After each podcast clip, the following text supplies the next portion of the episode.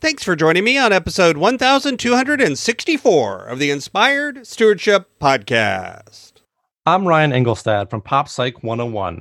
I encourage you to find health, and one way to be inspired to do that is by listening to this, the Inspired Stewardship Podcast, with my friend Scott Maderer.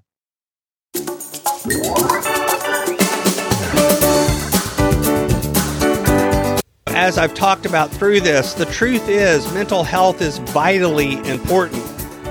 It causes physical health issues, it causes impacts on our ability to get things done, it causes impacts on our money, it causes impacts on our day to day life and our relationships. It affects every part of our life. Welcome and thank you for joining us on the Inspired Stewardship Podcast. If you truly desire to become the person who God wants you to be, then you must learn to use your time, your talent, and your treasures for your true calling. In the Inspired Stewardship Podcast, you will learn to invest in yourself, invest in others, and develop your influence so that you can impact the world. In today's episode about investing in others through stewarding your talent, I talk with you about what mental health really is I share some of the myths about mental health, and I also share some of the reasons mental health is so important. You've heard me talk about developing your talent, and one of the best ways to do that is through books. But if you're like most people today, it's hard to find the time to read. And that's why today's podcast is brought to you by Audible. Go to inspiredstewardship.com slash audible to sign up, and you can get a 30-day free trial.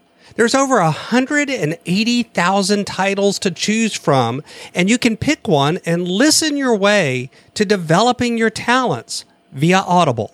That's inspiredstewardship.com slash audible to get your free trial and listen to great books the same way you're listening to this podcast. Now, Johnny and I talked some about mental health this week, and yesterday I talked a little bit about mental health and productivity. And you could probably predict that tomorrow I'm going to talk a little bit about mental health and money. But today I just wanted to talk a little bit about mental health in general. Again, remember, I'm not a therapist. I'm not a diagnostician. I'm not here to diagnose anyone or to say that everyone has mental health problems. But I do think we've built up a society where we don't always focus on our mental well being as much as we do on our physical well being. If we see somebody that has something going on physically in their life, we understand the need to accommodate and help that situation, but we often ignore it when it comes to mental health.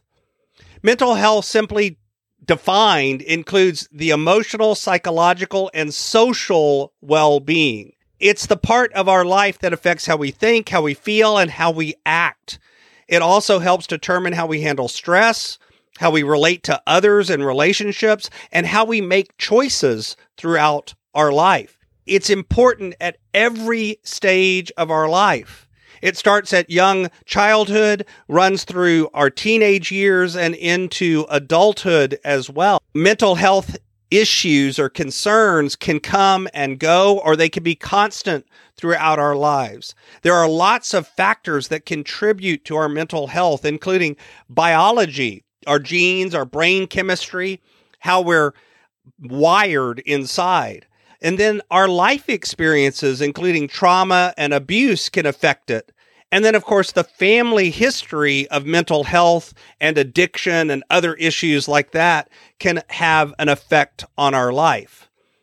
And when you see these signs, when you begin to notice in your life things like eating or sleeping too much or too little, pulling away, withdrawing from people and activities that used to bring you good feelings and that you used to enjoy doing, having low or no energy, or feeling numb or nothing matters in our life, having unexplained physical aches and pains like headaches all of the time and this sort of thing. When you start to feel helpless or hopeless, or when you begin to medicate through smoking, drinking, or other sorts of activities in an addictive way, when you find yourself feeling unusually confused or forgetful or on edge, angry, upset, worried, or scared, when these sorts of things begin to pile up, these are all indicators that there may be something that you need to seek out help around your mental well being, around your mental health, because something's going on. Mental health is one of those things that there are a ton of myths around. A lot of times we think to ourselves, our mental health, that doesn't affect me. And yet, one in five Americans experience mental health issues. And I'm sure that those numbers are similar in other countries. This just happens to be the study that I found. One in six young people include major depressive episodes, and one in 20 Americans live with what would be considered a serious mental illness. Suicide is one of the leading causes of death in the United States. And in fact, that comes about in some cases through mental health issues. We often think as a myth that children can't have mental health issues, that this is something that's only true in teenagers and adults. And yet the truth is it can actually start showing up at a very young age. And if they get intercession and get treatment early, it can really help with their long term mental and physical health. Another myth a lot of times people think that the reason that we don't want to talk about mental health, and I don't want to admit to maybe having a mental health issue, is because you know, everyone who has mental health problems are violent, they're unpredictable, they commit crimes, they do other things that are bad. And yet, the vast majority of people with mental health problems are no more likely to be violent than any other person in the world most people with mental illnesses are actually more likely to have violent crime perpetrated upon them than they are to attribute it and commit it themselves. It's roughly 3 to 5% of violent acts that are actually traced back to some sort of mental health issue. So it's truth be told, it's actually not any sort of common thing. And again, truthfully, it's more likely to be done to them than by them. Yesterday, I talked about mental health and productivity. But the truth is that most people with mental health will hold down a job, be fully functional people and employees. And you probably know someone who's gotten treatment or is undergoing treatment for mental health and don't even realize it because usually they're fully functional human beings around you. They're managing the mental health problem they're actually able to deal with it because they're getting the help they need.